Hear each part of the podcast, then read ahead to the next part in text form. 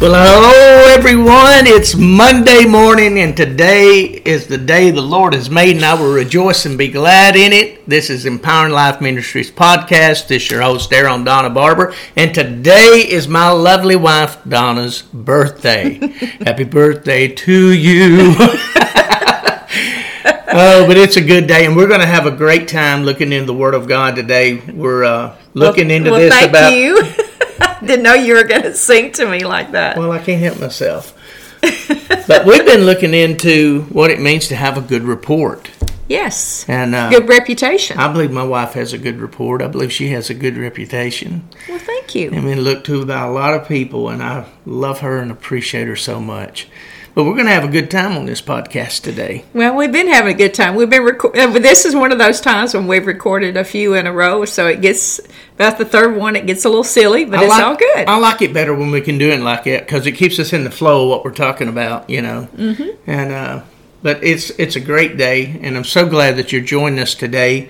Uh, we're in the Message Bible in Proverbs chapter three, and we've been going through verses 3 through 12. Now, we're not going really quickly because there's a lot of things uh, to be picked up in here and to be said about these verses. Actually, real, actually, what you mean is that you found a lot of rabbit trails. I found a lot of good stuff because this is talking about how a father is speaking to his son to direct him how he can develop a good reputation. So that does turn into a lot of different exits that you It make does. talking into things, uh, speaking into things about that. And uh, last week we finished out about how important it is that you know we take this, don't losing our grip on love and loyalty, and we tie it about our neck and we carve it uh, carve their initials on our heart. And, you know, we talked about how that's contrasted with, uh, you know, the word that was The word, commandments written in stone and stone. the word written on our heart. And to, and then we finished out about how we earn a reputation living well in God's eyes and, and the eyes of the people and how that works. But today, uh, we want to get into this next verse and, and just speak a little bit about it. Well, it says, you know, when you start talking about the next thing he said was to trust God from the bottom of your heart. Don't try to figure out everything on your own.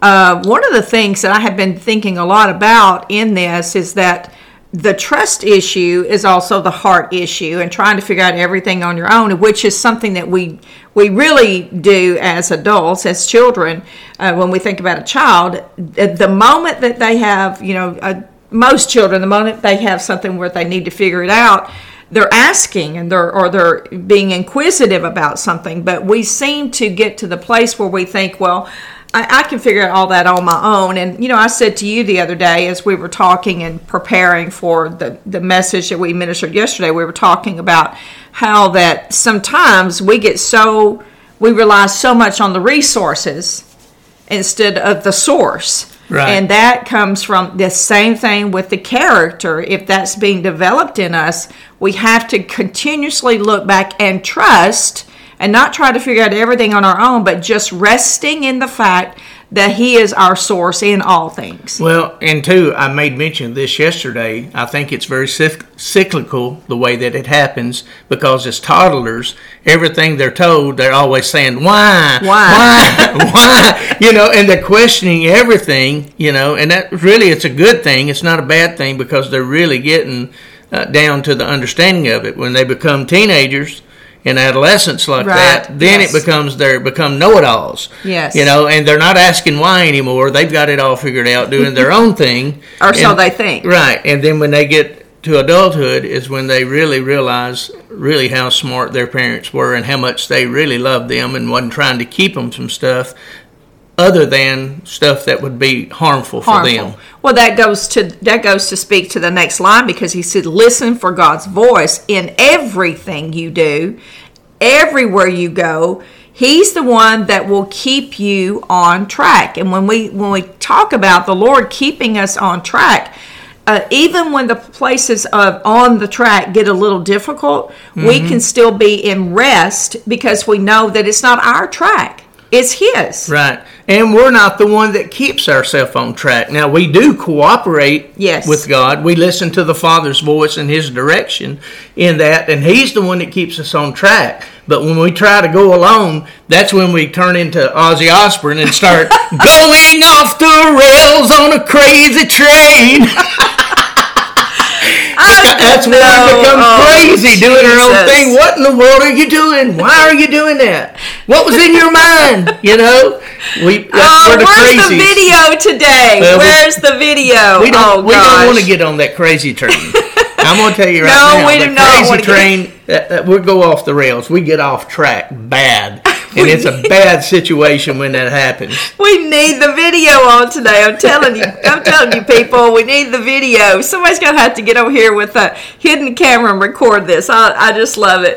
All right, so let I can rein Ozzy back in over here. Mm-hmm. Yeah, we'll go on to the next part. He said, "Don't assume that you know it all. Run to God. Run from evil." Now, just one little point I want to make there. It is the difference is it in a, in that is looking at what you're running to and what you're running from because Right. if you cannot get to the place where you understand it's the same thing about deliverance we talk about i've been delivered from i've been delivered from but what have you been delivered to Exactly. and so the same thing he's saying here to in this scripture is you run to to the lord It's just like we've said before too um, you know when you mess up don't run from god. That's exa- that's exactly what I was about to say because Run we had we had to tr- change a mindset, and I think the grace message really helped us in that to help that mentality because people when they feel like they've messed up, they come into church, and whether or not people are pointing fingers at them or They you know feel that way. Mm-hmm. like they're whispering under their breath, you know, or something because everybody knows you've messed up or whatever. You know, we got to train ourselves to welcome people people back in and make them feel like if you've made a mistake, don't run from God, run to God. Don't run from church, run to, Mm-hmm. To church. church, That's, yes. Listen, that's the sanctuary. That's the safe place. Well, I look at the church as being even like uh, the spiritual hospital. This is, Absolutely. this is a place to come and get healed, not the right. place to run from.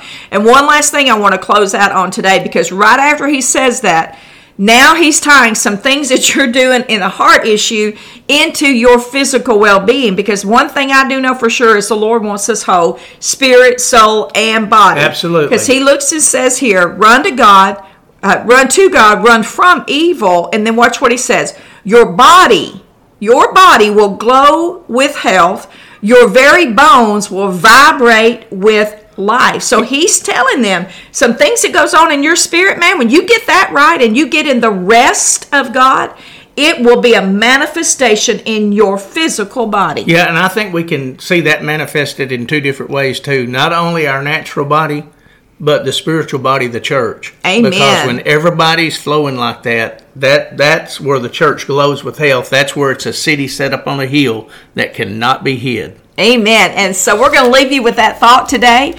We pray that you have a blessed rest of the day and tune back in with us tomorrow.